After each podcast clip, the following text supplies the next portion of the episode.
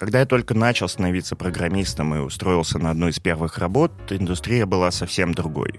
Тогда это был только офис, никакой удаленки, жесткий график. От 9 до 18 ты приходил и как робот отрабатывал свои положенные 8 часов, умещая перекуры во время, которое сэкономил на часовом обеде. Я тогда и сам толком не понимал, какой это кошмар. У нас были штрафы за опоздание. Зашел в кабинет в 8, делай виноватое выражение лица и клади полтинник в банку для опоздавших. Опоздал на 10 минут, плати сотню. Опоздал на 20, сегодня работаешь бесплатно но домой уходить нельзя. Тогда у меня была маленькая дочь, и если вы не знаете, что это, просто поверьте, я не спал по ночам. Вообще. Мне было невыносимо тяжело приезжать на чертову работу вовремя. Я все время просыпал, застревал в пробках, не мог завести свой драндулет из-за мороза. Короче, кошмар. Тогда я думал, что все так и должно быть, а проблема во мне, что это я какой-то неправильный, а работодатель все делает хорошо и полностью в своем праве. Они же платят зарплату и могут диктовать условия работы. Я проработал там три месяца, и это были очень плохие три месяца. Тогда я всерьез задумался, а тот ли путь я выбрал для себя в жизни. Я стал программистом, потому что думал, что это творческая и свободная профессия, а попал в какой-то офисный ад. Но я ошибался. Так дела обстоят далеко не везде. Лучшие компании в индустрии давно поняли. Комфорт их работников намного важнее соблюдения всяких взятых с потолка традиций и дисциплины ради дисциплины. Мало-помалу индустрия начала двигаться в сторону уважения к сотрудникам, их физическому и душевному комфорту и их творческой свободе. Компании стали подстраиваться под людей, под их особенности, так, чтобы в итоге все остались в выигрыше. Сотрудник получает комфортную и приятную жизнь, бизнес получает его продуктивный труд. Все счастливы. Тут самое главное сделать верный выбор. Найти такого работодателя, который разделяет эти ценности не на словах, а на деле. И не потому, что его так заставили, а потому, что сам хорошо понимает. Это работает. Так выгоднее бизнесу. Именно такая культура – залог успешной работы IT-компании. Партнер этого выпуска – Точка. Компания, в которой гибкий график – это по-настоящему гибкий график, где заботятся о сотрудниках и могут подстроиться под твои индивидуальные особенности. Мои друзья, которые работают в точке, счастливые люди, которые делают важное дело и при этом прекрасно сохраняют свой work-life balance. Вы можете почитать про точку побольше. Пройдите по ссылке в описании. Я бросил инст, и вот с этого момента такой, все, я разработчик. Мой английский, как бы, I'm the table. Взрослые люди, которые меня окружают, столько не зарабатывают. Либо из, э, блять, как она там нахуй. Ну ты два дня пробухал, да, мы тебе эти два дня срезали. Справедливо, справедливо. Если это была шутка, то, сука, обидно. Он ко мне подходит, говорит, блин, братан, ты мне с обесом жизнь поменял. И в комментариях просто открылся портал в ад.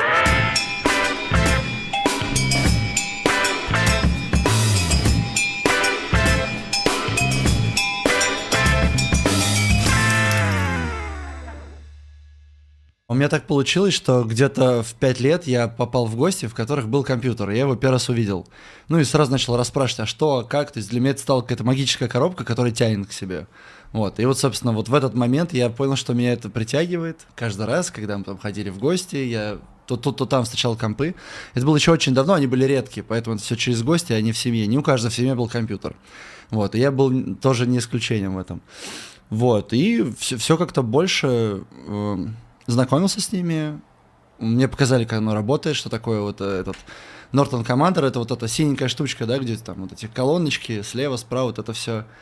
Игры показали, я вообще очумел. То есть вот первые компьютерные игры, меня, меня можно было посадить и там часа через 4 там только забрать. Ну, условно говоря, удобно было ребенком в этом плане еще тоже. Вот, ну и ходили по гостям, пока там э, мама тусуется со своими подругами, я сижу, играю в какой-нибудь компьютер. Причем были еще такие истории, вот только, кстати, вчера э, вспоминал, с ребятами, что э, я кто пришел, смотрю, а комп, ну, типа, он не работает. Типа, никто не знает, как его включать, потому что это вообще комп сестры, подруги мамы, и он, его, он уехал куда-то на пару месяцев и компьютер оставил. Вот, и там даже, точнее, там было два компа. И в итоге что получилось, что я такой, ну, включайся, попробовал по их повключать, не что происходит, думаю, ой, дай я посмотрю, что внутри там потом. Ну, оказалось, что там то, то ли винт не был подключен, то ли что-то еще. Я сыграл просто в конструктор Лего, потому что, ну, как бы шлейф можно вставить только в винчестер, да, только одной стороной, не ошибешься. Я включил, он запустился, ура, я уже сидел, играл потом до ночи и считал себя хакером. Какие-то там очень молодое время. Вот, это вот как бы сформировало во мне именно влечение, да, то есть влечение было супер с детства. Вот, ну, естественно, в первую очередь, влечение было к играм, ясное дело, да? Вот. Опять же, тоже еще одна другая мамина подруга, которая жила в соседнем доме, и которая а, она иллюстратор, она занималась, она делала раскадровки для фильмов, сериалов, вот, ну, для съемок и так далее. Вот она много пропадала, дом, э, пропадала вне дома, ну, ездила по клиентам и так далее. И такая, слушай, если тебе нравятся компьютеры, приходи ко мне, садись, играй. Я куда-нибудь поеду, тебя запру, все, сиди, играй и получай удовольствие. И так я проводил достаточно много времени у нее, играя и получая удовольствие. И как-то раз она сказала, слушай, а давай вот кроме удовольствия, ты еще возьмешь книжечку, вот, держи, почитаешь ее, посмотришь, как это все работает. Потому что на компе можно не только играть, а еще и как бы на всякие штуки делать. А книжка была по HTML 4.0. Вот примерно вот когда он там, там вышел, она, она его купила, говорит, вот новенькая, и подпихнула. И там я уже прям познакомился с тем, что можно делать. Понятное дело, что я до этого уже операционную систему мог поставить, и мы там бегали еще с этими, с жесткими дисками друг другу, там игры таскали на флешках. Э, какие флешки? Флешек еще не было. На, на, на, на дискетах э, таскали сейвы от игр, ну и вот это вот все. Вот. Я взял эту книжку, собственно, прочитал, такой, о, прикольно, интересно. Где-то у кого-то в гостях что-то тоже там поковырял. Э, у меня еще был там друг детства, Андрюха, он тоже жил в этом же доме. Мы к нему пришли, взяли комп его деда, который на нем работал. Забавный факт, мы как-то раз такие, что-то там мало места, почистили, короче, эту э, корзину. Ну, мусорную корзину, которая в э, винде. Вот. Я не знаю, как так получилось, но почему-то э, его дедушка решил хранить там самый важный файл. Я, я не знаю как. В общем, он очень сильно ругался. Ну, может быть, он так просто придумал, что, типа, не трогайте мой комп. Но для меня еще тогда было, блин, как странно, типа, в мусорной корзине хранить важные вещи. Ну, ладно. Вот, и, короче, мы тогда что-то ковыряли, пытались сделать какие-то там странички, это все как-то работает, это же тебе все безумно интересно. Как выбрал направление? У меня выбор был достаточно простой, и не то, что я прям сидел и вот прям выбирал. Я просто плыл по течению, потому что мне говорят, вот смотри, вот он HTML, вот инсайты, можешь попробовать. Потом там, например, как там, кланы говорят, слушай, вот если ты не против заняться нашим форумом, чуть-чуть его подкрутить, что-то добавить, что-то убрать, добавить какую-то функциональность, которая еще нету в форуме, ну, запрограммировать ее, мы будем рады, мы с тобой поделимся кредитами, там, не знаю, в клан возьмем, типа того. Вот такой, ну, давай попробуй. И вот все, э, все шло как давай попробую. То есть это и с фронтендом, который тогда еще ну, чисто верстка была, да, давай попробуй поверстать, давай попробуй разобраться в бэкэнде, там, это PHP, давай попробую с серваком что-то сделать. Вот, ну, как все вот на минималочках. Это просто шло, как давай попробую. И более того, у меня вообще как было, что я сначала э, больше так, наверное, к бэкэнду лежал, ну, потому что были да, еще веб-мастера, там особо фронтенда, фронтенда-то и не было. Вот, а потом ты, э, стал чуть-чуть круче появляться фронтенд, стало это более интересно, появились какие-то у меня там тоже анимации и все остальное. А потом я первый раз сделал э, дизайн, такой, о, ого, ну, при помощи, естественно, там, при помощи ментора, я такой, ничего себе, а это очень интересно, да, то есть, и, ну, я все по чуть попробовал, более того, я даже, я институт-то выбрал, я Последнее, что я в тот момент попробовал, это дизайн. Я думаю, такой, я хочу быть дизайнером. Я пошел на дизайнерск, э, в дизайнерский вуз. Вот, понял, что ошибся и ушел спустя полтора года. Потому что все-таки меня тянуло все больше во фронтенд. Он лучше всего удавался, плюс приносил много удовольствия, плюс уже был практикой, потому что я вот с конца девятого класса был уже на самообеспечении. Ну, то есть, мы, наверное, редким случаем я бы стрельнул бы где-то у мамы, там, на, ну, условия, на пиво, на, на шоколадке, но это было скорее исключением. Как начал учиться? Учиться я начал с книжечки по HTML.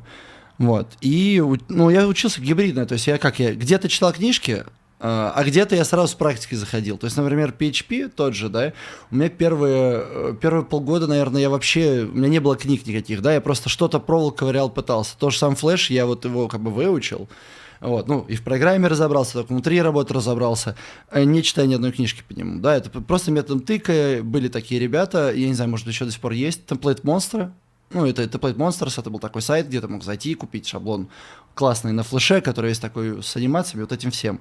Если я не путаю, украинские ребята, вот, одна из, наверное, топовых студий того времени, и мне было очень интересно, как они это делают. Я брал те шаблоны, которые где-то уже кто-то стырил, либо просто, который вот висит э, пример, говорит, вот это пример, оно вот так работает. Можете у нас кто-то купить, получите исходники. Я его брал, декомпилировал, смотрел, как это работает внутри. Потихонечку разбирался, что, о, вот есть кнопки, на них может быть какое-то действие, после этого что-то еще вызвать, сделать фо- какую-то штуку, например, видимой, либо невидимой, либо полупрозрачной, ну, условно говоря.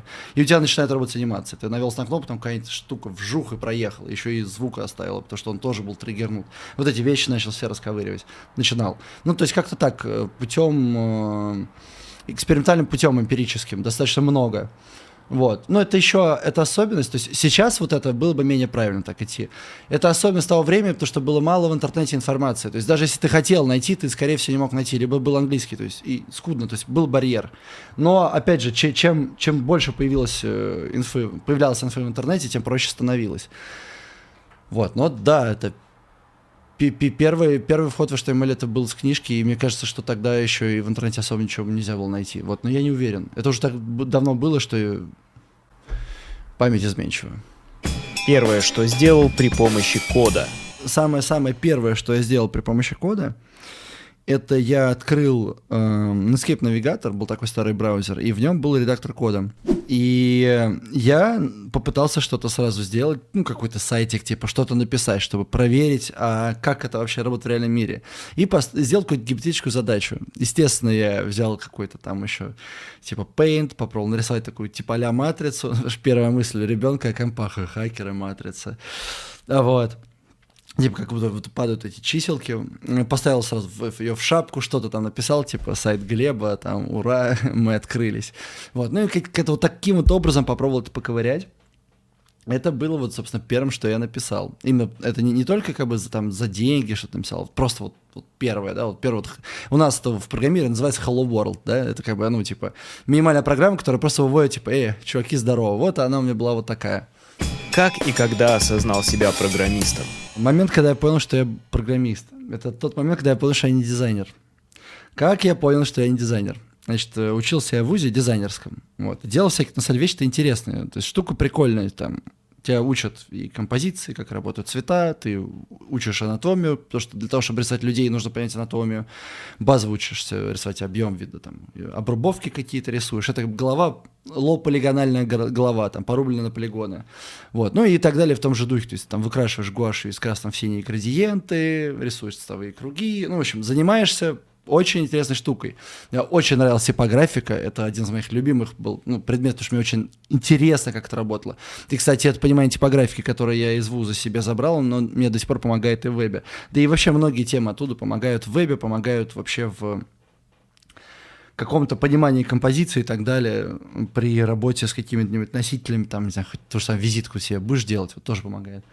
Вот. Но при всем этом интересе к дизайну, когда я приехал домой каждый день, занимался тем, что зарабатывал деньги на жизнь. Потому что с момента, как я понял, что я могу коммерциализовывать свои навыки в веб-разработке и разрабатывать сайты, я начал делать, естественно, на постоянной основе, набрал себе каких-то клиентов постоянных, работал с одним из наших крутых агентств, который Grape называется, делал э, для них всякие классные сайтики, и делал сайтики для Аксэффектов, Сансилков, Клеросилов, Клервитабы, Кальва, и вот, вот половина брендов вот Unilever, которые там стоят на полке, там плюс-минус, я к ним руку там приложил.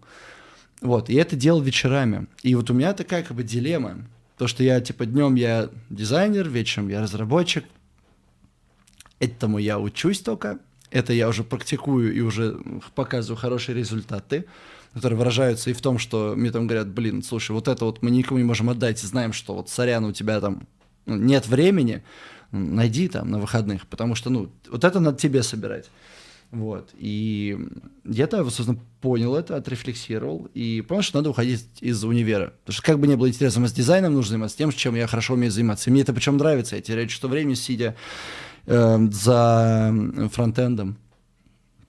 Вот. И я бросил инст. И вот с этого момента такой, все, я разработчик. Вот. Наверное, как-то это так случилось. Первый опыт собеседований и выбор работы. Стоило мне бросить институт.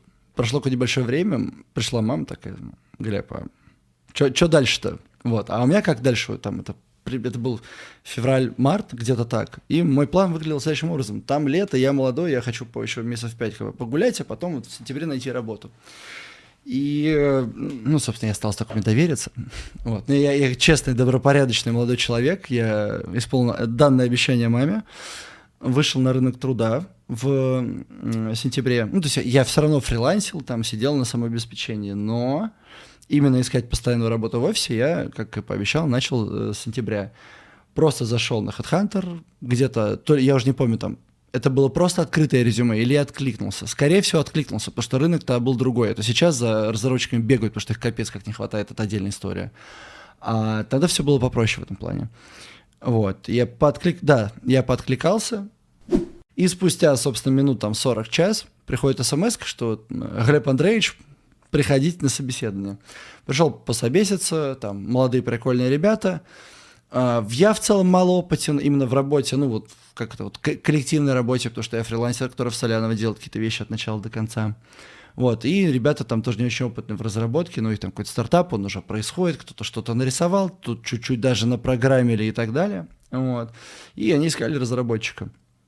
Ну, как такой, блин, ну, прикольно, в целом, а чё нет, давайте, ну, и я вот вышел вот с первого, э, это был первый единственный собес, мы друг другу в целом понравились, я вышел, поработал там, и спустя там где-то месяца два я понял, что не очень, потому что мои ожидания, которые там сформули... сформировались от самого стартапа, и вот, ну, как у меня там понравилась идея в начале, и под... как потом, и у ребят по отношению там, наверное, тоже что-то не, ну, не срасталось. В общем, э, ожидания, я понял, что они не работают. Да. И одно из, например, еще ключевых э, именно вопросов вызвало то, что мы такие, типа, мы договорились на 50 тысяч, они все-таки раз, и то ли 40, то ли 45 заплатили, точно не помню. Ну, 45, я такой, а почему? Что произошло? Ну, типа, давайте об этом, ну, абсолютно нормально прийти и сказать, слушай, Глеб, вот ты там вот это, вот так, да, там, вот ты два дня пробухал, да, мы тебе эти два дня срезали. Справедливо, справедливо. Ну, пожалуйста, не делай так больше. Но там как-то странно, слышишь, произошло, и такой, типа, как-то что-то по культуре не сходимся, нам не по пути, и я, собственно, опять вышел на рынок труда. И еще подкликался на вакансии. То есть я параллельно работал, но уже откликнулся на вакансии. Вот. А, и, и единственный важный момент, что вот за эти два месяца, как я у них работал, я первый сходил на Highload. Highload — такая конференция по разработке высоконагруженных систем на которой выступают там самые большие вот киты и, и компании, которые реально держат огромный трафик и там, там. Это была извечная проблема инженерная, да, он вообще Highload, такая маленькая предыстория, Highload появился, из барных э, кулуаров, когда по барам собирались ребята из Янса, Мыла, Рамблера, такие, ну что, а вы как справляетесь с нагрузками? И обсуждали это все. И вот потихонечку барная тусовка ширилась, а потом Олег, собственно, рискнул и сделал из этого конференцию. Вот, за что ему огромный респект. Вот. Собственно, я сходил на нее. Еще тогда, это вот какой, какой там год, не знаю, восьмой, наверное. Седьмой. Быстро не скажу, пусть будет вот, э, наверное, это был восьмой, может быть, седьмой. Седьмой. И тогда это был один из первых хайлоудов, я на него попал, и я просто очумел, потому что вот те проблемы, которые там рассказывали, ну, я, я, такой, я даже не понимал, что они существуют, такие проблемы, и, собственно, не знал, как их решать. И вот просто послушав, как там в Баду решают высокие нагрузки, как что-то происходит, просто увидеть человека из MySQL, который просто где-то на английском в соседнем зале с тобой вещает, такой, о, приходишь, слушаешь, он какие-то э, невероятные вещи для тебя рассказывает, это очень сильно бустит. И вот я, собственно, пошел на собесы на вот этом бусте. Вот, сначала был вот просто первый собес, их было, на самом деле, все два собеса. Был первый собес, я пошел в, ком- в компанию, там человек типа то ли 60, то ли 70, 80, 90, какая-то вот такого размера. Молодые, заряженные, классные, бодрые парни, очень понравились. Вот, и они такие, вот, Йова, что, ты как что, а вот это умеешь, а это расскажи. И я такой, вот, и много из того, что я рассказывал, я уже чуть потрогал, где-то имел представление, а где-то это чистая теория, да, и вот теория как раз с Хайлова, да, типа из ряда, а как ты будешь эту проблему решать? Я такой, я этого не решал, но вот такие, такое видение и так далее. Они такие, блин, слушай, ну, а выходи ты к нам. И мне дали офер, вида, что, типа, вот 70 тысяч сейчас, через 3 месяца это 80, может быть, даже 90, зависит от ну, того, как это все. У нас как раз есть проект, на котором ты сможешь проявиться, если проявишь, то будет не 80, там, да, даже чуть побольше. И я тогда подумал, я просто, чего, только что был полтос, типа, я такой, и, и не получил я этот полтос. Мне говорят такие, да, да, 70, я такой, вы чё вообще? То есть у меня там, ну, типа, взрослые люди, которые меня окружают, столько не зарабатывают, да? Ну, причем, ну, типа, достаточно крутые люди. Это не то, что кто-то кто а реально, ну, а мне там 20 лет. Вот. Я офигел, ушел под впечатлением. И уже такой, ну, наверное, я соглашусь, но я, надо было чуть подождать, как бы, ну, прожить это ощущение, да, чтобы, ну, я, я вообще не фанат быстрых действий, быстрых принятых решений. То есть э, действовать надо быстро только когда что-то горит, да, вот. То есть абсолютно нормально отдернуть руку из огня, а потом думать, что же это было, да, нежели чем держать в огне и думать такое, а что же происходит. Но все остальные действия лучше делать, ну, переспав. Ну и, короче, м, жду эти 2-3 дня, и мне приходит как бы приглас на собес в NVIDIA. Это те, которые делают видеокарточки. Это не те, кто продают телевизоры. Никто не продал телевизоры. NVIDIA, которые GeForce, вот это все. Начится. И пришел я к ним на собес.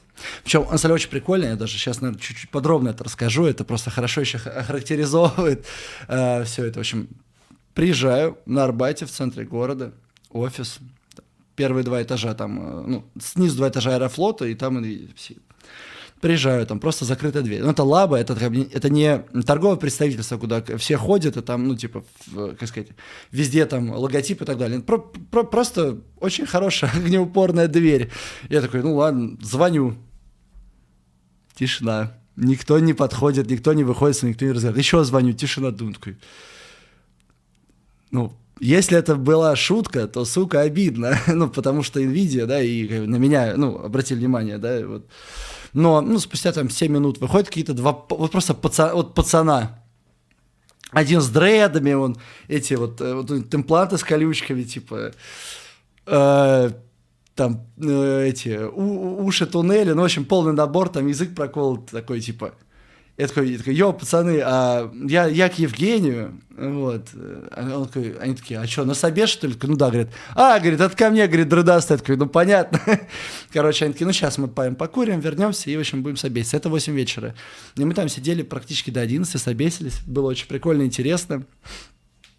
Давали задачки где-то что-то покодить, где что-то рассказать, объяснить принципы. Вот, не совсем справился. И, и мне, мне было стрёмно, то что, блин, ну, условно говоря, если ты от меня ожидаешь, что я это умею делать, а я явно показываю, что я это не справился, как будто бы это fail. Вот. Но там ну, культурно по-другому. Он такой, слушай, ну смотри, в целом ты почти решил, оно делается вот, вот, вот так, а показывает он-то мне. Если ты вот так написал бы, было бы лучше, но в целом ты ее почти решил, типа, да, поэтому, ну, круто, все, пошли дальше, типа, да. Или, или например, можешь спросить да уточнить, а вот, э- вот эту штуку, вот ты вот знаешь, как поменять местами в массиве элементы? Я такой, ну да. Ну, типа, что с намеком, что это, ну, вот, вот так. То есть, ну, собеседование с обратной связью. Вот. И я их сейчас практикую вообще супер, обожаю это делать. Я считаю, это супер важно. И людям нравится, которые приходят на собесы, что те, кто потом со мной работал и так далее, тоже говорят, это было круто, или даже те, кто не приходит работать, все равно это круто. Короче, кайф вообще. И еще автоп, ладно уж раз пошла такая пенка. На одной из тусовок недавно дошел парень, который полгода назад был на собесе. И, э, ну, мы уже там оба пьянку, и он, говорит, он, мне- он ко мне подходит и говорит, блин, братан, ты мне с обесом жизнь поменял. Я сначала думал, что он шутит, а мне так оказалось так, что мы как-то, ну, мы, мы, мы собесились с пивом, да, вот у меня есть такая пра- практика по пятницам, я абсолютно считаю не зашкварным. Человек, который пришел собеситься, сказать, йоу, вечер, что-то все уставшие, пошли, я тебя угощу пивом, и мы с тобой поговорим. Вот мы так поговорили, и мы там много всех тем затронули, там какие-то я спрашивал посерьезнее, это просто была боль. И вот реально чувак говорит, блин, я начал по-другому смотреть некоторые вещи, и мне это сильно помогло. Так что собес с обратной связью, топчик. И если вы в компании где-то встречаете, что собес с обратной связью, значит, там, скорее всего, по культуре прикольные штуки происходят. Вот. Автопы. Ну так вот. В общем, значит, Женя меня пособесил. Он говорит, ладно, хорошо, приходи там через два дня, тебя он Миша теперь пособесит. Собственно, дальше меня позвали на второй собес, где уже меня собесил Миша. Он меня тоже погонял по всем штукам, он уже по фронтовым. И еще после этого пришел, вот там, наконец-то собеседование э, Серега, он меня погонял по базам данных. Вот, ну, там был достаточно простой разговор, потому что у меня нет большого в нем опыта, а он прям, он вообще, он супер крутой чувак. Он настолько крутой по базам данных, что там вообще забей. Я такого человека другого пока еще не знаю. Вот, ну и, в общем, значится. И потом они такие, ну ладно, ок, давай третий собес там через пару дней, через четыре. Вот, э, я ухожу, и мне потом там, то ли уже когда точно дату присылают собеса, говорят, что, слушай, оно будет проходить на английском, типа, будь к этому готов. Я такой, чего на английском? Я вот, мой английский, как бы, I'm the table. London is the capital of Great Britain, как бы, все. ну, типа, и, ну, в общем, в итоге оказалось, я прихожу, естественно, нервничаю, потому что это, ну, достаточно вообще, ну, типа, стрёмно. То есть, по факту, это практически первое собеседование в моей жизни, но оно просто длится до сих пор, да, потому что собеседование в стартап, оно не очень серьезное. Стартап, где два парня что-то делают, и, условно, у них там еще два чувака работают, и я пятом прихожу, и собеседование в большую транснациональную корпорацию, это немножко разные вещи, да, и поэтому считай первое собеседование в жизни, и на английском. Вот. Я прихожу, там напротив сидит э, Джон Спидстер, экспат, собственно, э, американец из Техаса, который руководит нашей э, лабораторией московской. Вот. Ну и он мне там проспрашивал как-то за жизнь, все дела, там, а почему я бросил институт, не хочу ли я доучиться, почему я этого не хочу, да, почему я считаю, что у меня это не получится. Вот. Все это происходит как бы на, на ломном английском. Я сижу, потею. Вот. Но он такой еще говорит, я с тобой буду чуть помедленнее говорить. И если совсем тяжело, отвечай на русском. Я в целом тебя вот пойму, но тоже не торопись. Мы такие, да, окей, договорились, давай так и будет. В общем, как-то реально объяснились. Я реально рассказал, что, как, что. Вот. Ну, я такой, ну вот, все, спасибо, до свидания. И потом мне от них прилетает там через там, дня 3-4 э, офер. Вот, и там написано 48 тысяч. Я такой, блин, вот у меня есть предыдущее собеседование, на котором мне обещали 70 сначала, и потом там 80, возможно, 90. Будем называть это 80. Даже давайте так, 70 для простоты. 70 и 48. Я такой, блин, ну это в полтора раза, одно в полтора раза больше другого, и вообще 70 тысяч очень много, особенно для того времени. То что, что же с этим делать? И мне NVIDIA дала неделю на ответ. Ребя... Те ребята просто такие, просто приходи с ответом. В общем, это было достаточно сложно, потому что я долго думал, что, блин, смотри, сколько денег. Это очень, ну, это много денег для 20 лет. И, или денег меньше, даже немножко обидно, что их мало, но это как бы Nvidia. Вот. Ну, в общем, я неделю думал, думал, думал, потом такой, что я думаю, я молодой, еще вся жизнь впереди, у меня опыт ценнее. В, собственно, я еще больше вырасту, еще больше буду стоить. Очень разумно. Я пошел работать в Nvidia, собственно.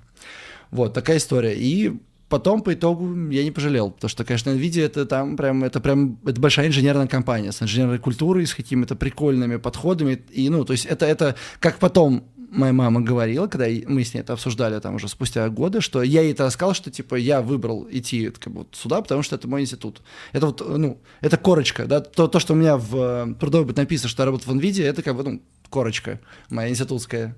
Вот такая вот история.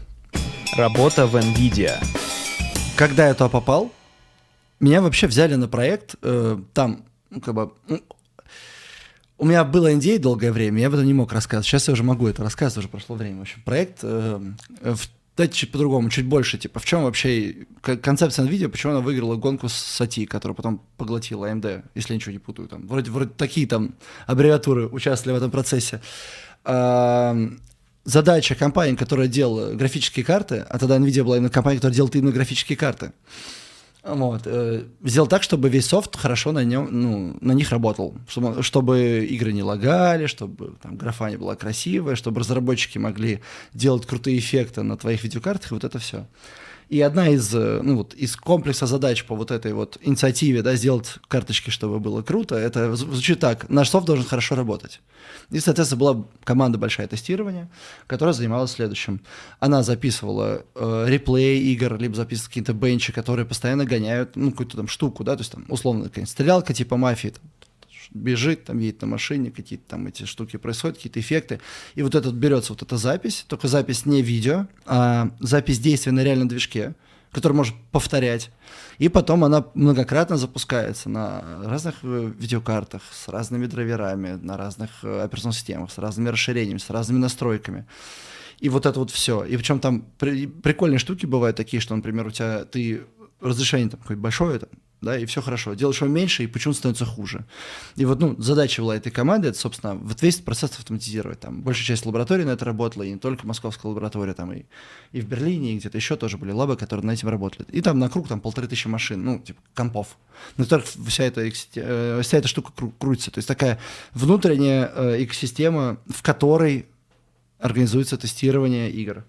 Вот. Ну и как бы потом, когда кто-то находит слабое место, такие, о, там, алло, кто-то, вот мы в вашей игре, вот это вот, сейчас приедем, научим, поможем, и как бы туда высаживаются инженеры и помогают делать хорошие игры. Вот. А IT проиграла, потому что она такая говорила, давайте мы вам дадим денег, чтобы хорошо работало. И люди такие, ну мы постараемся, чтобы хорошо работало. И оно не, не так хорошо работало, потому что когда инженер, который знает, как работает видеокарта в деталях, приезжает тебе и чинит твою игру, и заодно еще и как бы получает обратную связь для того, чтобы улучшить драйвера и софт, который, ну, типа, помогает разработчикам игр делать игры, это всегда лучше. Вот. А я для этого все писал интерфейс. То есть штука, где можно было зайти посмотреть на тайтлы игр, потом взять какую-то тачку, там, не знаю, там, посмотреть, что, э, как она конфигурировалась, как все происходит, там. Можно было создать э, за задачу на э, тестирование, где ты мог выбрать, на, ну, собственно, на каких оверклоках проца это должно бегать, на каких драйверах, вот это все, потом она запускалась, где-то там уже внутри автоматически или в ручном режиме эти тачки находились, либо собирались все это гонялось, выводил статистику, в общем, какая замороченная штука. Вот, статистику можно было посмотреть, тачку перезагрузить, повисло. Ну, вот, вот эти всякие прекрасные вещи. Вот, я писал, собственно, интерфейс. Эм, и тогда вот меня уже переключило больше во фронтенд. Я там и бэкэнд чуть-чуть писал, но только прикладной, который просто как бы... Сейчас это называется backend for frontend. Это когда фронтендер для себя делает бэкэнд, который агрегирует с разных мест какую-то инфу для себя, как-то перебирает данные в ту структуру, которая удобна, и отдает на клиента. Вот. Раньше называлась система ввода-вывода. Это была микросервисная архитектура, там все вот по канону, как сейчас там. Только микросервисную архитектуру, когда там в 11 в 14 году термин появился, ну, это было и раньше. И я когда пришел в первый раз, я такой, типа, ребята, когда приходить, да, какой у нас там график работы? Они такие, что? Ну, график... Мы обычно к 11 приходим, ну, типа, вот. А до скольки? Ну, как-то по-разному, вот это пересиживает, это там что-то. То есть я такой, да, а, а, а еще дали, типа, но, э, этот сразу VPN, чтобы можно было с домашнего компа лазить, то что, ну, типа, принцип такой, что, типа, у тебя всегда должна быть доступна твоя рабочая тачка. Типа тебе все условия, что она была доступна, она всегда включена. И то есть, ну, если вдруг что-то происходит в 5 утра, ты должен иметь возможность это сделать. Ну, то есть мне ни разу не пришлось что-то делать, ну, просто сама суть, да, это как бы концепция. Я такой, вот, а это зачем? Ну, ну, если решишь дома остаться, я решу дома остаться. это у вас это так работает, они да, ну, то есть нам не важно, что ты где-то, нам важно, чтобы ну, ты делал хорошие вещи. Если ты как бы носишь ценность, то какая разница, откуда ты это делаешь, да? Нам важно э, как бы результат, а не форма, не обертка, вот. Конфеты оцениваем по вкусу, короче. Э, собственно, вот, и я такой, вау, прикольно. Потом вторая тема, что поскольку это же компания об играх, и они финансируют игры, то есть я сижу, там у меня мафию делают, которая еще выйдет там через какое-то время, там я вижу Last 4 Dead, там чувак StarCraft гоняет, а я фанат StarCraft, я такой, о, он уже к вам прилетел на тесты, вот там через год только запустят. Ну, я просто, первое, что я сделал, просто смотрел StarCraft, и он такой, ну, типа, ты знаешь, да, что, типа, ну, я такой, не-не, я могила. Вот, ну, и ты смотришь, как все происходит, то есть, там, например, кто-то тестирует очки, вот эти 3D очки, которые по очереди э, закрывают глаза, ну, не те, которые дергают за нервы, был такой юмор на этот счет, а это, типа, просто, ну, затемняется. Э, левый глаз 30 раз в секунду, правый, раз, э, правый глаз 30 раз в секунду, и получается, что, типа, у тебя, ну, по очереди закрываются глаза, и по очереди изображение для левого, для правого глаза рендерится на мониторе. И в итоге получается 3D. Вот. Но без поляризации, без вот это красное, синее, вот это вот все. Вот. И там какая-то была леталка Том Клэнси с, э, се, се, в серии Том Клэнси там была какая-то леталка, вот я смотрел, просто офигевал, потому что реально там два огромных монитора, оно все вот это работает, у тебя где-то вот посередине между этими мониторами, если монитор вот здесь, то вот здесь висит типа этот э, Истребитель, и, ну, это реально прикольные ощущения. А, Метро 2033 тоже там. Эм, ребят, которые делали Метро 2033, они очень плотно работали с лабой. И там, типа, от 6 до 9 разработчиков на, наших NVIDIA всегда были, у, у, у ребят там сидели. И это был флагманский проект, который был ну, условно практически написан там NVIDIA, да, то, так же, как и Trackmania, кстати, тоже там была какая-то такая показательная игра, э, который ну, он показывал все возможности, там было очень много всего, там всякий какой-то дым, какие-то вся эта хитрая вода, какие-то вот волосы, ткани, тряпки, ну вот, тогда начал только развиваться физекс, эта штука, чтобы делать реальную физику. В общем, супер круто, интересно, я просто ходил, это как в этом, как как-то Диснейленд просто будущее. Такой, а это что это? А это вот это, а это что? А это вот о, Типа, ну, это, то есть это супер круто. Вот. И по атмосфере, Соответственно, ну, достаточно дружеская, ты можешь каждому подойти, это open space, ты можешь каждому подойти поговорить, и в целом, если ты ему не сильно мешаешь, если сильно мешаешь, он тебе это пояснит.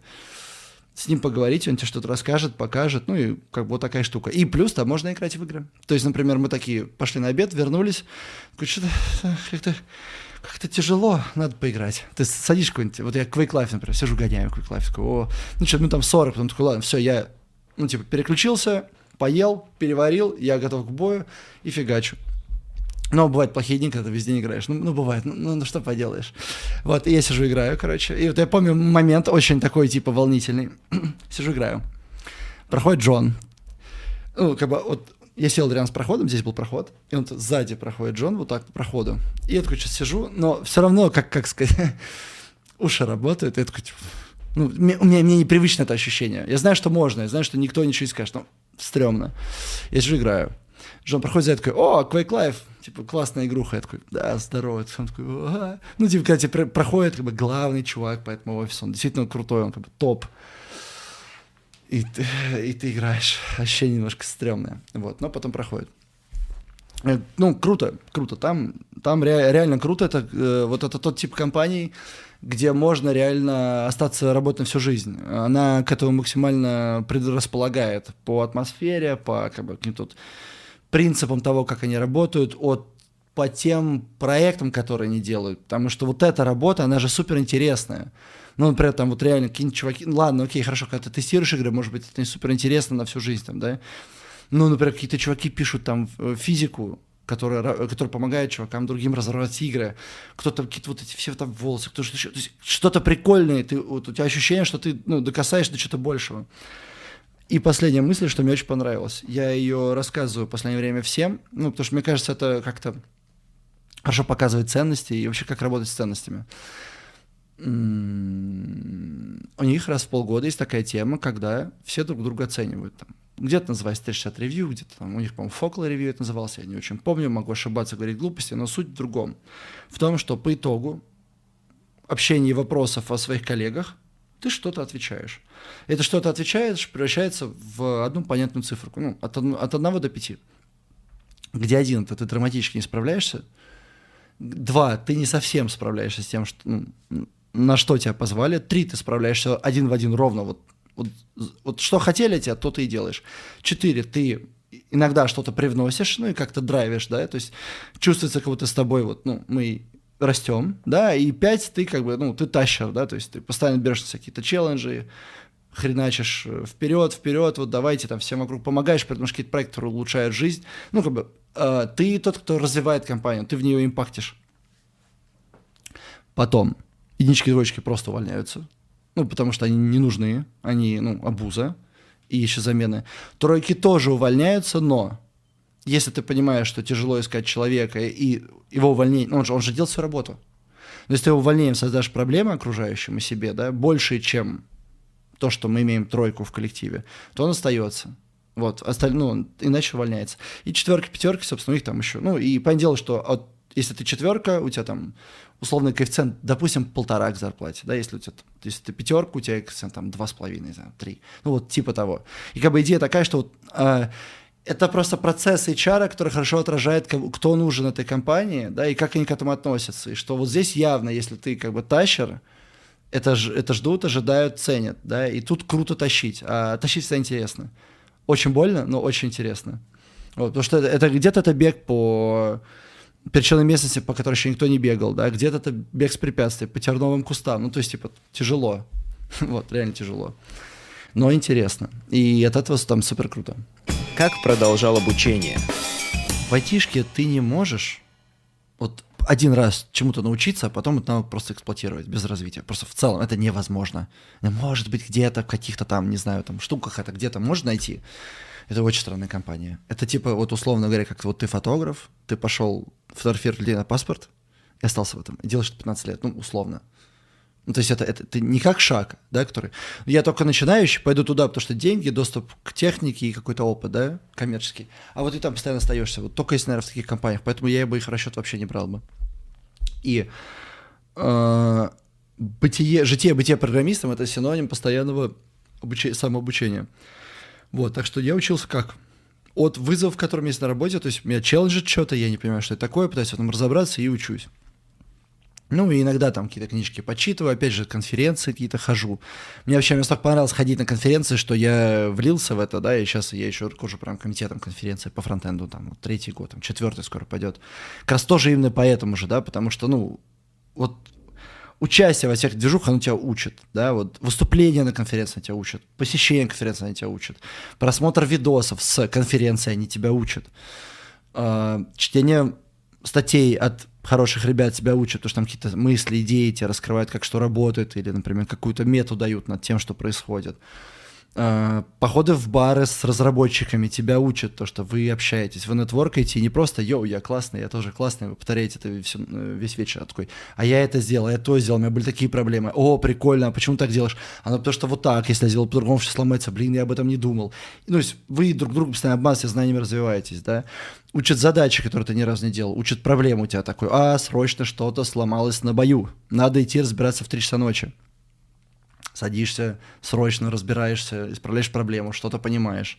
Понимаешь, почему так делать нельзя. Долго думаешь о том, что, слушай, хочу спать в следующий раз ночью. Что мне делать? Нет, как мне работать, чтобы это никогда не повторилось, да, учишь. Ну, это вот, обычно на это отвечает архитектура, фронт-опс, веб-опс, вот это все. А, и, ну, то есть ты, ты всегда учишься в работе. Это как бы ты не можешь быть разработчиком, не обучаясь. Ты не можешь быть вообще и жителем 2022 года, не обучаясь, потому что мир стал, ну, как бы, еще более быстрым в изменениях. Приходят новые технологии, приходят там новые инструменты, нам нужно на них переучиваться. Вот, например, жил, был ты каким-нибудь маркетологом всю жизнь спокойно, там, размещал на телеке, раздавал листовки. Пришел интернет и сломал твою вообще жизнь нафиг, да.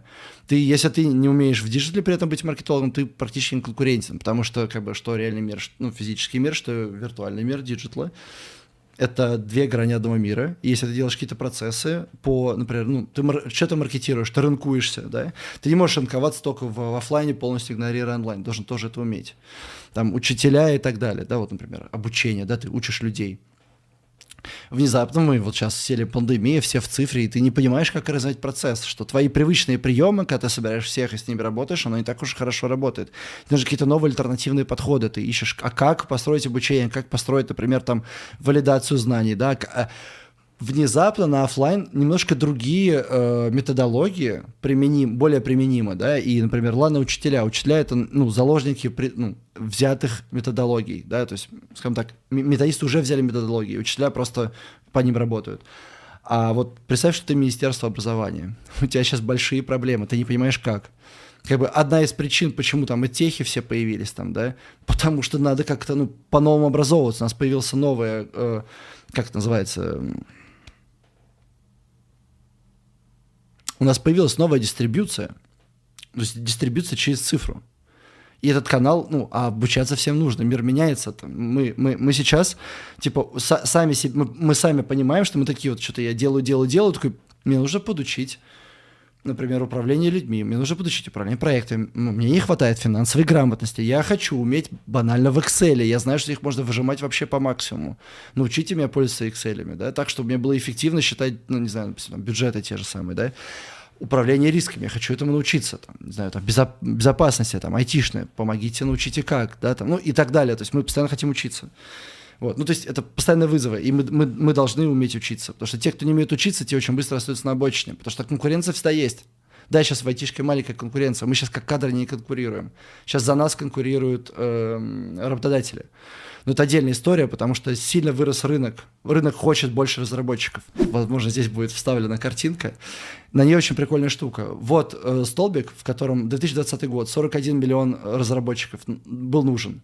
21 год, который мы недавно пережили, уже 51, то есть уже на четверть. А в 25-м, вон там справа, там вообще 194, по-моему, я сейчас на память говорю, то там, там реальные цифры сейчас на экране будут. Ну, ну вот, например, вот что, что делать в такой ситуации? То есть мы даже в 5 раз, э, в 4 раза увеличиться количество разработчиков должно, а мы не можем свои текущие проблемы закрыть. Мы должны ну, научиться учиться, ну, типа, очень сильно. И, и, и чисто статистически каждому человеку из 20 до 35 лет в мире, каждому десятому, каждому десятому человеку в возрасте от 20 до 35 в мире придется стать цифровым трудягой, диджиталистом. Ну, там, разработчиком ли, тестировщиком ли, ну, то есть это капец. Вот такая вот у нас проблема в мире. И это как бы, ну, только начало. Продолжим меняться. И те, кто не готовы будут меняться, не готовы будут учиться, они просто, ну, все. Синдром самозванца и неуверенность. Про синдром самозванца есть следующая такая мысль, что он как бы есть у всех, супер нормально. То есть, ну, редок тот человек, которого не испытывает, и есть определенная причина, почему он ее не испытывает. Сейчас мы пробуем там чуть-чуть покопаться, чтобы, ну, вообще понять его природу. А, потому что, маленький спойлер, им нужно управлять, да, нужно рефлексировать на основании его проявления. Как работает синдром самозванца? Нас и на, наша область знания, которую мы знаем, мы знаем, что мы знаем вот это, и вот это, и вот это, окружает область незнания, с которой мы знакомы, потому что она ну, лежит рядом, типа. Если я, допустим, там, не знаю, там, научился там, программировать, например, на PHP, я знаю, что есть Java, и я знаю, что они не умеют программировать. Я столкнулся с базами данных, я понял, что это такое, я умею с ними разбираться, но я не имею высокую нагрузку, я это знаю. Вот это есть осознанное незнание. И когда мы начинаем свою профессиональную деятельность, мы сначала знаем только, что есть HTML и CSS. Мы его получили, вроде норм. Но она, и еще только JavaScript, все остальное знаю. Ну, типа, я больше, ну, я больше не знаю того, что я не знаю. Потом мы все больше больше узнаем, и все больше больше растет область незнания. И вот ощущение того, что ты что-то не знаешь постоянно и можешь что-то упускать, это и вот, ну, собственно, в моем субъективном восприятии синдрома самозванца есть как бы корень. Это источник вот этого. Э, ну вот если бы я знал бы Кубер, вот тогда я мог бы себя называть бы там, не знаю, там, техническим директором, условно, кто-то для себя может решить, там, да, и он такой, ну вот там, например, вот есть всякие там, вот мы как-то работаем, как-то планируем, есть там скрамы, канбаны, лины, лесы, XP, Crystal Clear, я знаю, что я их не знаю, и могу ли я быть нормальным, например, там, менеджером и, и создавать весь процесс создания продукта, ну, типа, если я этого не знаю, там, да, и вот такие вещи заставляют нас сомневаться, наши сомневашки, да, наши вот эти вот источники неуверенности. И, те, э, и тут такая штука, я же сначала сказал, что кто-то не испытывает этого. Так вот, есть э, такой эффект, ну, собственно, а, это, это описали Данинг и Крюгер, два, два чувака. Есть вот такая картинка, мы сейчас, я надеюсь, тоже с ребятами вам ее покажем, да, который выглядит следующим образом, что есть вот, вот этот первый пик большой, это э, пик глупости его называют, да, там, где чувак там, изучил что-то и думает, он король этого мира, он еще не подразумевает, чего он там не знает. Потом начинает э, развиваться в своей стезе, сталкивается с кучей того, что не знает, и у него паника, потому что он условно только HTML, CSS знает, а там вообще целый мир. Да, и он падает в вот эту э, яму с незнаниями. Ну и потом э, приходит по с, с опытом, с нарабатыванием реальной экспертизы, подтвержденной для самого себя, ты выходишь на плато стабильности, потому что ты не перестаешь переживать, такой, что типа вот кто там счастлив, кто-то несчастлив, вообще кто все эти люди, типа, да, я я знаю цену себе, я понимаю, какой я, я знаю, чего я не знаю, я с этим как бы могу жить, да. Это вот описал Дайн, Дайн Крюгер, да. Ну, там была какая-то умная мысль вида того, что, типа, люди, которые там э, себя, как правило, себя недо, недооценят профессионалы, но те, кто полные профаны, они считают себя там профессионалом. Как-то так это у них там звучало, только чуть более лучше. Это можно посмотреть на Википедии, почитать, это все доступная инфа. Вот, и, ну, за, за, зачем вот эта вот вообще идея, почему, например, вот я ее рассказываю, почему я считаю, что ее важно понимать разработчикам. Потому что, понимая корни вот вашего беспокойства, вы можете э, какие-то действия делать, вы можете как-то этим беспокойством управлять. Вот. Если вы, например, понимаете, что вас что-то начинает сильно штормить, и вот прям вот и вы и тут, и там, и здесь ощущение, вот сейчас тут обосрусь, тут не понимаю, мама мия, типа, во-первых, доб- ну, добро пожаловать, да, э, типа, на рефлексию, да, вы должны такие, а почему меня это беспокоит? Вы начнете выписывать, и окажется, что, скорее всего, у вас там в проекте какой-то особо большой ответственный, высоконагруженный блок кода, который со сложным бизнес-логикой, который считает деньги еще, например, да, и вот на и что-то в стеке поменялось, и вы в моменте столкнулись с кучей вещей, которые вы знаете, что вы их не знаете, вас выбивает почву из-под ног, и поскольку вы определили, в чем у вас проблемы, сели, посмотрели, а как сделать так, чтобы, например, не обосраться вот здесь, если я этого не знаю, а как, как кого позвать на помощь, чтобы это там, ну, то есть вы начинаете действовать, да, это как бы повод, это не, не повод к тому, что я жалкий несчастный, сесть в угол скулить, а надо просто сесть и понять, что происходит. Это главная штука. И тогда вы сможете этим как бы, ну, управлять, оно не будет управлять вами. Такая мысль.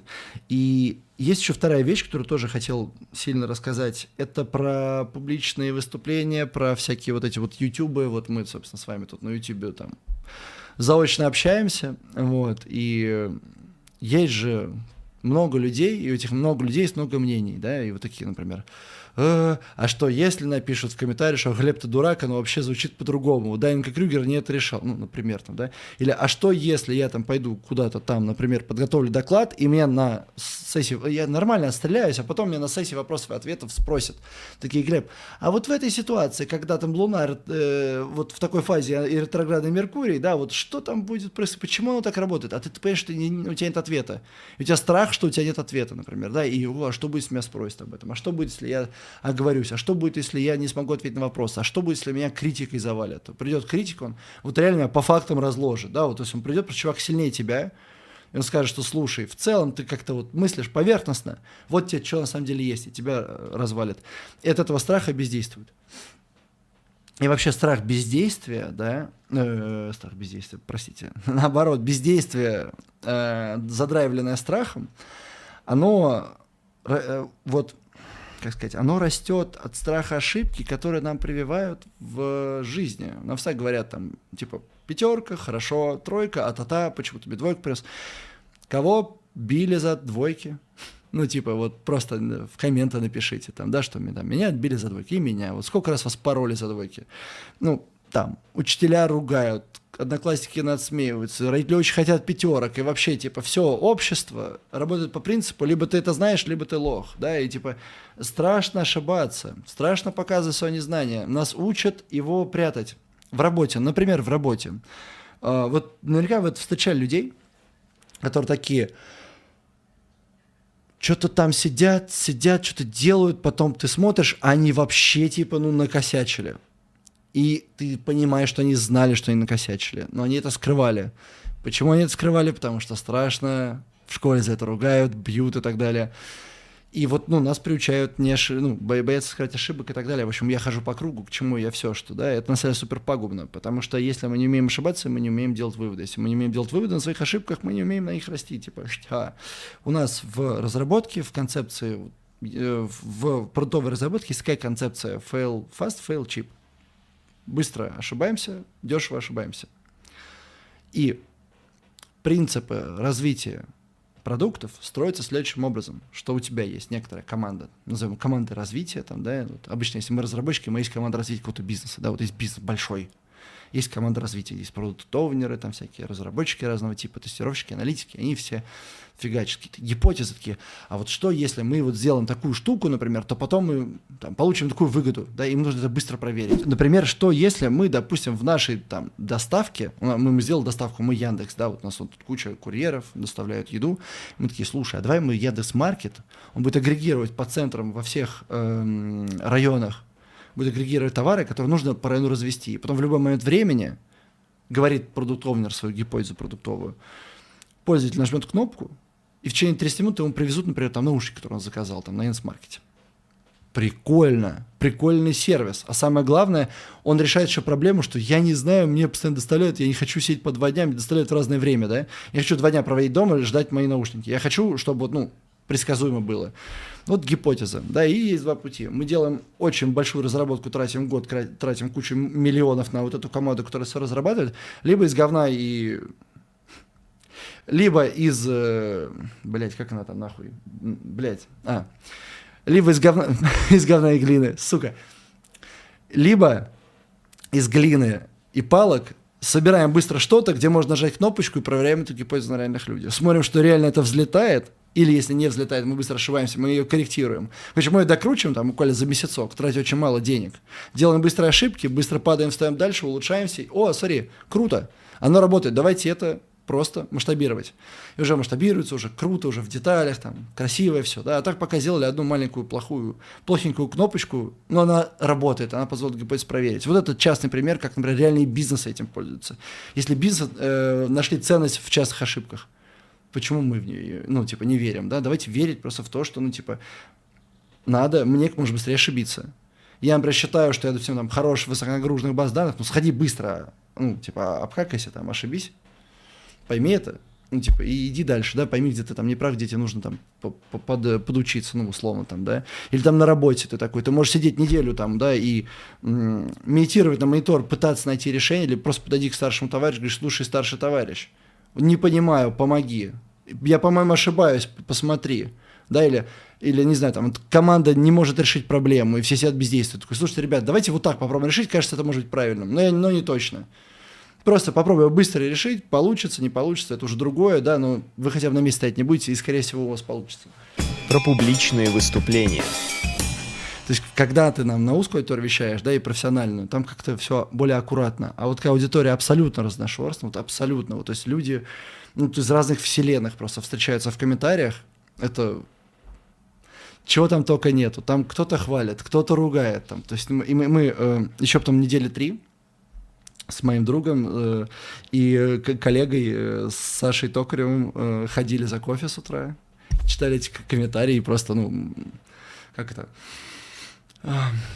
наполнялись разнообразием э, мнений людей. Вот, и, и вот, вот с, с этого момента я, я понял, что ну, я перестал ну, реагировать, потому что есть два типа комментариев, которые такие, типа, слушай, Глеб, вот если подумать, ну вот такое, и, они делают тебя лучше. Огромное спасибо, парни. Вот каждый раз, когда вы пишете что-то, пусть даже ваше мнение кажется кому-то там токсичным взрядом, ну ты чё, вот на самом это вот это, это вот то, это полезные комментарии. Вы всегда, ну что-то докручиваете, помогаете по-другому посмотреть. А есть комментарии, это фу, фу лох, ну такой, ну ну, типа, спасибо, брат, спасибо, что поделился, ну, своим мнением, но на них даже реагировать не надо, потому что всегда есть люди, которые по-разному смотрят на одну и ту же тему.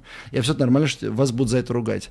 Вот я просто я встречал людей, которых, когда им пишут, что ты фулох, они прям вот, они прям что это неправильно, ну почему, я же пытаюсь. Да, пытаешься, просто, ну, типа, люди так воспринимают твое творчество, это нормально. Вот, что не, не надо на это реагировать, надо просто делать. Дальнейший путь. Про NVIDIA я там в итоге проработал недолго, я проработал месяцев 9, 10, 11, вот типа того, и после этого шел делать стартап, вот, у нас была прикольная идея о том, что есть там, типа, вселенная Extreme, есть там в ней планеты там, скейтбординга, планета BMX, это все, типа, на карте, там есть города, в них есть споты, есть команды, которые как раз на этих спотах, то есть там видео, ну, куча-куча, короче, всего. И мы вот такую штуку как бы делали.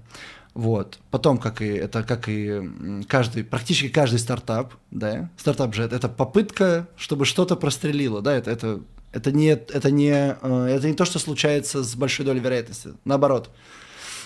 Собственно, он не стрельнул, мы такие, хорошо, ладно, нормально. И, ну, поняли, что нужно идти дальше, и сделали компанию по разработке.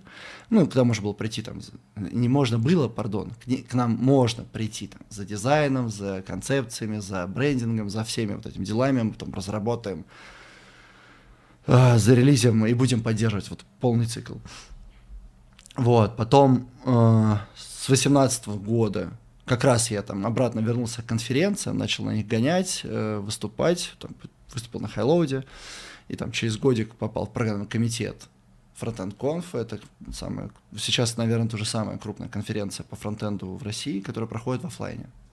Есть просто еще онлайн-конференции, вот, но в офлайне сейчас мы самые, мне кажется, вот. Если что, поругайте меня в комментах, что это не так. Готов с вами дискутировать. Вот, дальше попал сначала в программный комитет, в нем был год, после этого мне предложили возглавить программный комитет, стать руководителем программного комитета, собственно, и уже вот три, три года, скоро четвертый, как я этим занимаюсь. Вот, плюс еще э, по всей, ну, мне, мне вообще всегда нравилось э, говорить с людьми о том, как работает программирование, что-то может там рассказывать, показывать, там, учить, и вот это вот все. Ну, у нас, собственно, в компании также было, потому что у нас в компании э, заказная разработка, да, особенно в таком околорекламном рынке, где там имиджевом, там не очень много денег в том плане, то, что там э, ты не можешь держать кучу сеньоров, да, супер крутых и так далее. Вот. Поэтому у нас был построен так процесс, что есть медлы, мы к, мы к ним берем джунов, э, связываем креативную пару, и вот это все, и джуны у нас растут, растут до медлов, потом медлы там растут выше и либо уходят, либо остаются этим джунам там новые джуны и так далее. И то есть как бы получается очень прикольная картина. У нас практически все именно растут в компании. И вот с самого начала это было, и мне все нравилось рассказывать какие-то вещи ребятам, там, знаешь, собраться где-то что-то показать, рассказать. Вот, поэтому туда очень благостно и тема с конференциями зашла. И в целом еще я очень давно знаком с ребятами в скиллбоксе, которые, собственно, основатели, потом самой компании, с ребятами, вот это все. И в какой-то момент мы такие, слушай, а давай мы с тобой, говорят они, ну, с тобой, с бетой, с компанией, сделаем, э, переделаем заново курс по фронтенду, весь профессию все по фронтенду. Ну и вот мы начали переделывать там года два назад. Вот, а сейчас вообще так получилось, что я 4 дня в неделю сейчас э, в скиллбоксе на роли директора по технологиям. Вот.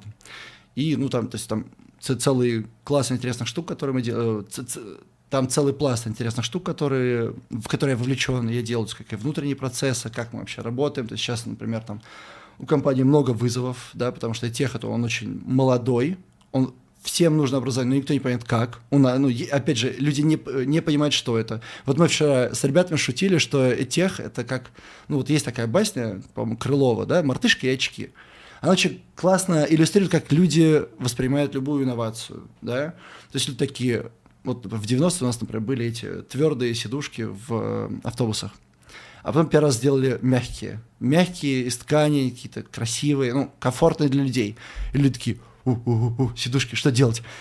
Кто-то ножом порезал, кто-то сел с ногами, кто-то обоссал их, да, ну, то есть, типа, люди как могут там эти вот очки там и на хвост примерят, и вверх ногами оденут, ну, то есть, они пытаются понять, как с этим пользоваться. И вот, грубо говоря, да, вот таким же образом, когда появились вот те, телефоны без клавиатур, да, вот эти вот ну, тач-экраны. люди такие, ну, не люди, дизайнеры такие, как сделать так, чтобы людям было удобно, чтобы они поняли, как этим пользоваться. И что они сделали? Они сделали скеоморфизм. Они сделали, что там э, прилага notes, ну, блокнотик выглядит как блокнотик, да, то есть там типа что-то там, оно, э, ну, то есть они по максимуму вещи из реального мира перетащили сюда, чтобы вам было удобно и понятно, чтобы не нужно было строить новые концепты, да, потом-то все люди привыкли, сделали плоский дизайн, сейчас он уже не похож на вещи из реального мира. И вот то же самое э, там, вот с этим что и техом. И тех пытаются мерить э, классическим образованием. И тех это, ну, это дополнительное профессиональное образование, это, это о другом. Но люди такие, ну, образование, это когда мы садимся в, лек- в лекцию, ну, в лектории, нам что-то читают, мы что-то пишем. И такие потом смотрят в как, как сделать и тех, они такие, блин, ну, наверное, нужно синхронное образование, да, что там так же собираться, так же делать.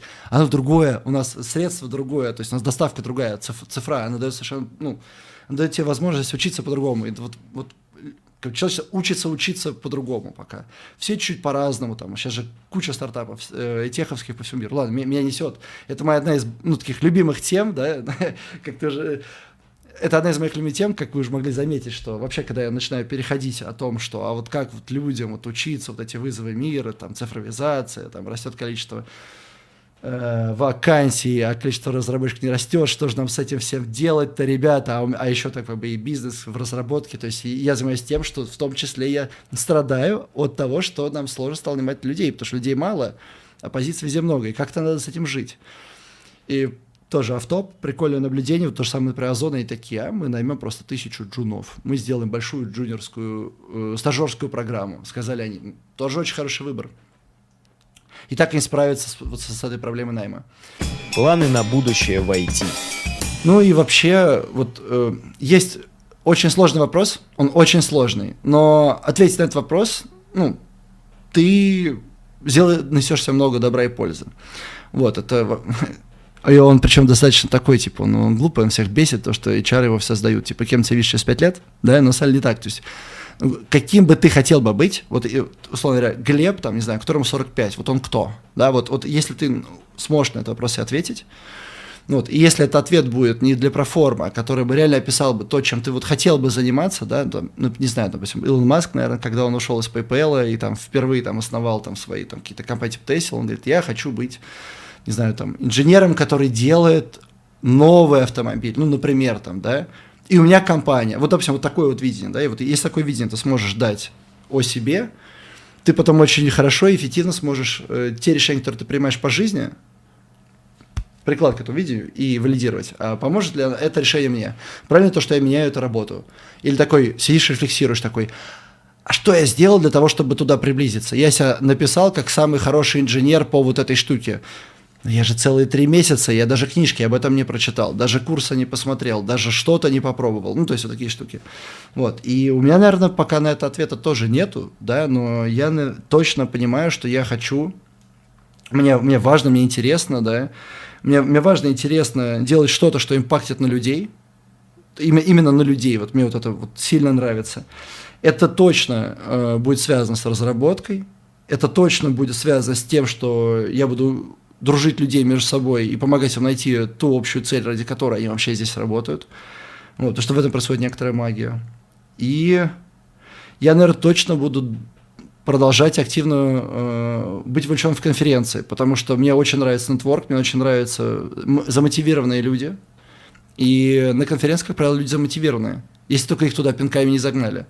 Потому что конференция – это когда ты хочешь расширить свои горизонты. Вот, вот ты видишь как-то мир вот так, и ты хочешь себе сделать вот так. Ты идешь на конференцию, чтобы послушать. Не, есть еще другая причина, типа, называется fear of missing out, FOMA. Это когда страх, э, ну, типа, что-то упустить. И ты идешь на конфу, чтобы не, ну, не упустить там э, смену вектора какого-то, какую-то новую технологию, какую-то новую идею, там, да, там, новый фреймворк, там, да, и какой-то там сигнал о том, что вот в этом моменте бизнес становится плохо, там, да, ну, фома. Но вообще иду, иду, это тоже как бы, ну, типа, этот страх упущения, он страх того, что я вовремя вот так не сделаю.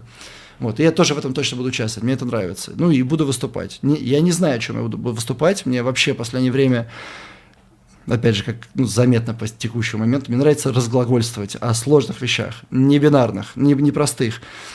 А, ну, потому что в этом есть какой-то как будто смысл. И вот э, когда ты выходишь, опять же, на публику с, с какой-то такой штукой, и просто ты с ними говоришь, или там ты в баре встречаешь умных людей, и вот такие какие-то штуки прогоняешь, там, а что если вот это, а что если так, там, да, э, то это какая-то такая, ты как бы думаешь об людей, и начинаешь лучше сам понимать, что происходит.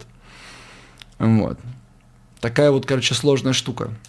Поэтому, ну, наверное, я в этом буду. А там время покажет. Вот мне важно, чтобы мне было интересно, мне важно, чтобы мне было челленджево, мне важно, чтобы мне было... Я хочу каждый день вставать на работу и чтобы бежать туда с интересом. Вот типа, вот... И, и хочу, чтобы постоянно были новые челленджи. Если этого не происходит, ну, типа, я устану.